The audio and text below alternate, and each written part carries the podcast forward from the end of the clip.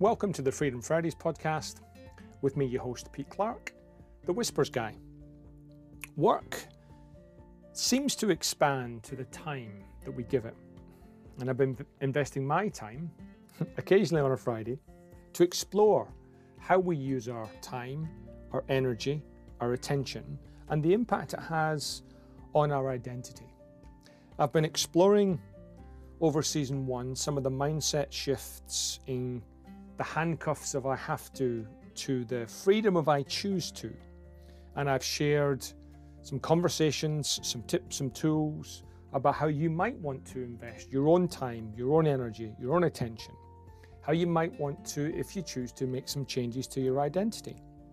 How you might have freedom from I have to and design a life around I choose to. If that's of interest to you, then this is the podcast for you. In season two, I'm going to be exploring some experts and asking them what freedom means for them. And trying to help people work to live and not live to work. Trying to help people add life to their years and not just years to their life. So let's dive on in, and here's season two.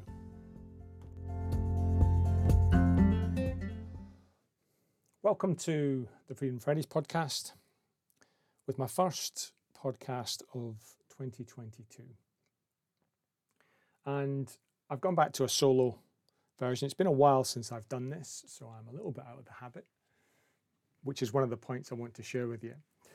And I'm going to share three main things that I've been thinking about, things that I've been pondering, things that have been on my mind.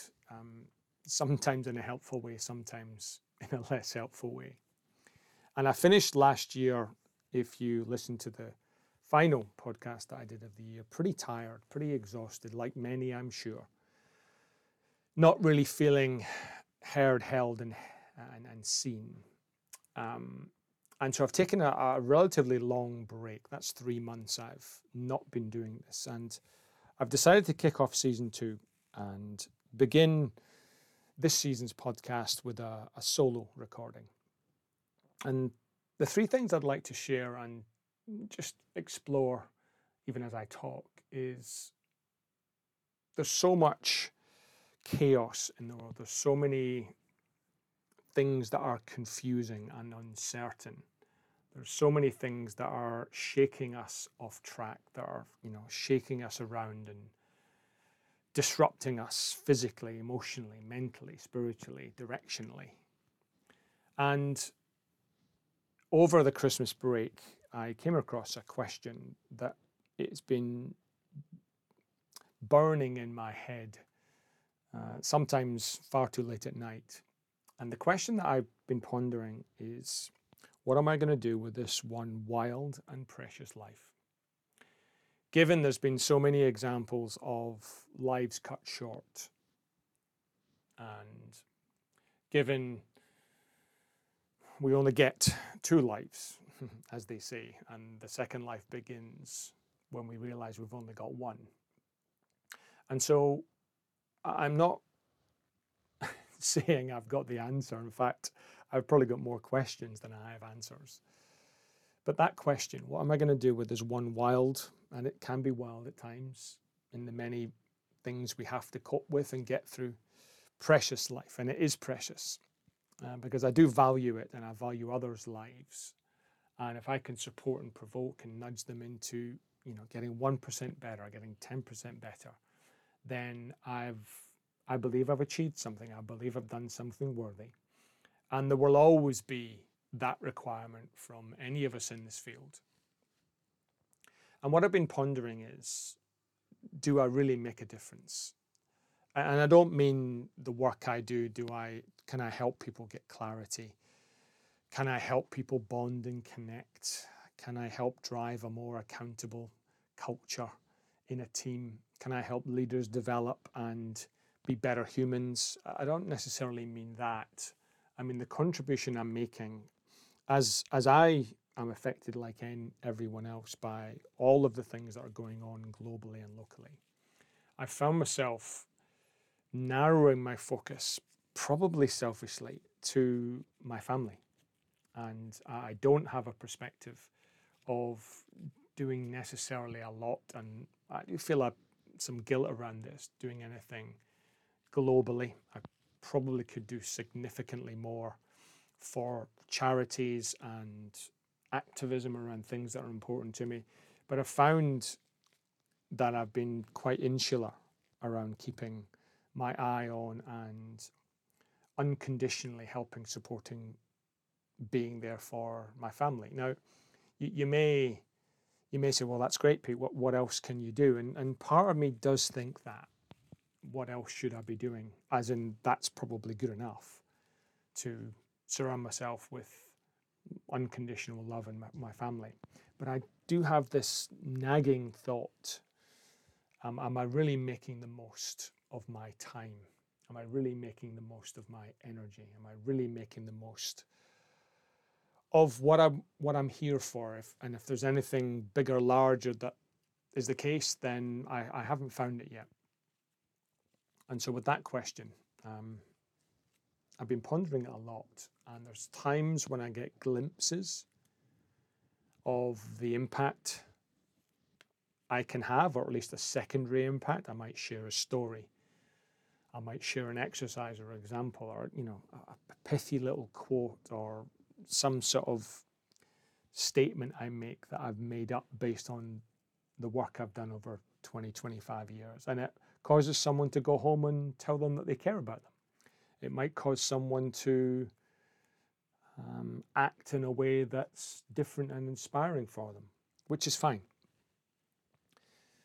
But I think this is going to be a theme for me over the course of the next few months. Am I really going to maximize my opportunities, make more opportunities, and in some ways let go of some opportunities?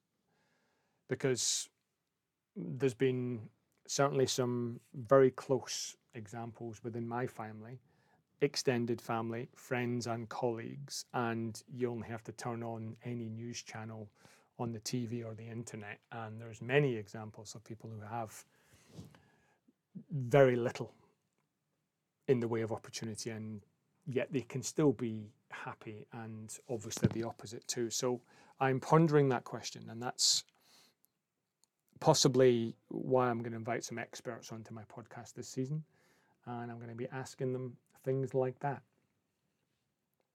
The second thing I'll share with you is I'm often asked, and there's lots of erroneous and fake news out there about how long it takes to takes to form a habit. You know, we're told that it takes you know 21 days, which is complete rubbish. Um, the latest research I, I read was that it can take anywhere up to between 66 and I think 210 days to form a version of a habit, which has played out with me.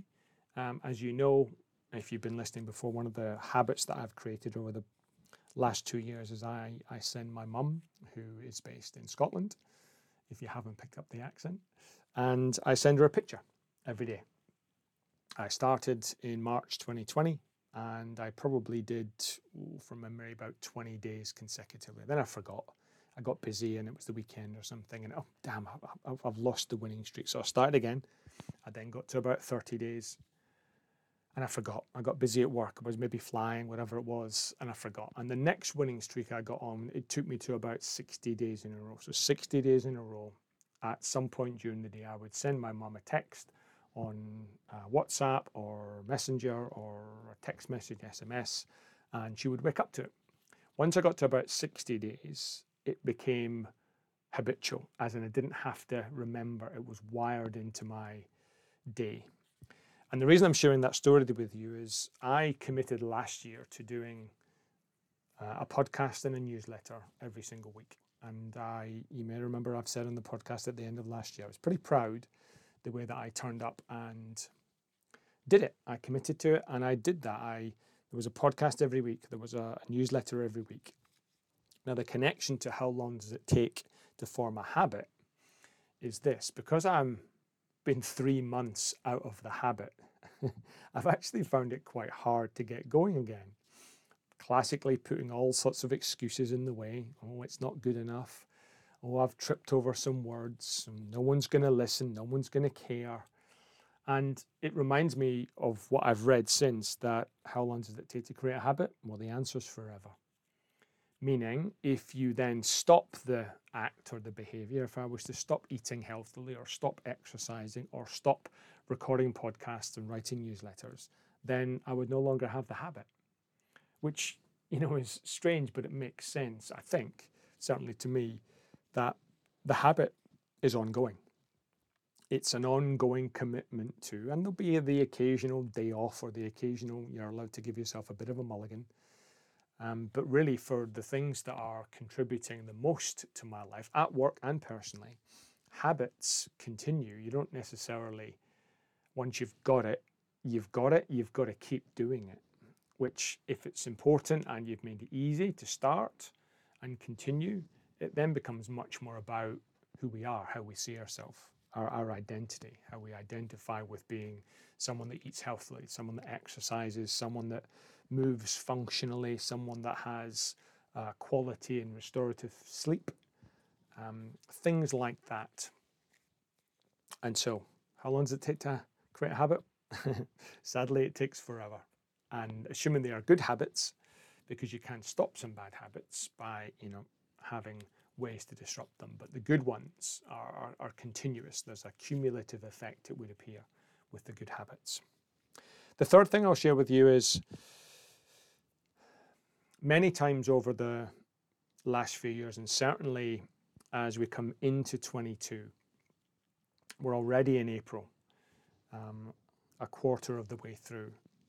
Most people in businesses that I'm working with, small, medium, and large, are staggered about how quick time has gone and trying to compete with things that are distracting them and sucking the time out of the day. And often when I'm asked, you know, what's the biggest insight? What's the biggest thing we can do? What's our biggest challenge? It's always the same answer and it always seems to show up in so many different forms, but it's the same principle. And it's that old, you know, statement I found the enemy and the enemy is us. Time and time again, I've found personally and professionally that the biggest barrier to us being happier, healthier, more successful, selling more, advocating more, whatever the outcome is that you're looking for, the biggest opportunity is actually our own barriers, the ones that we put in the way for ourselves. And partly we do that to protect ourselves. I understand that. I do that too. And yet, if that was what we were to focus on a little bit more, understand how we're getting in our own way and find ways to get out of our own way. Stop allowing our internal dialogue to dictate when or when we don't do something. We often believe that our thoughts are real and our thoughts are verbatim and we should comply with everything that we think. And, and we know that's not necessarily the case. And so that's something I've been um, working with teams, working with groups, working with individuals, and predominantly working with by myself to see if I can dilute the impact that I have of getting in my own way. I've found the enemy, and the enemy is us. So that's it for this week. That's the first podcast for 2022. I hope you enjoyed it. If you do enjoy the conversations that you're you get to listen into, please give us a like on all your social media platforms. Cheers.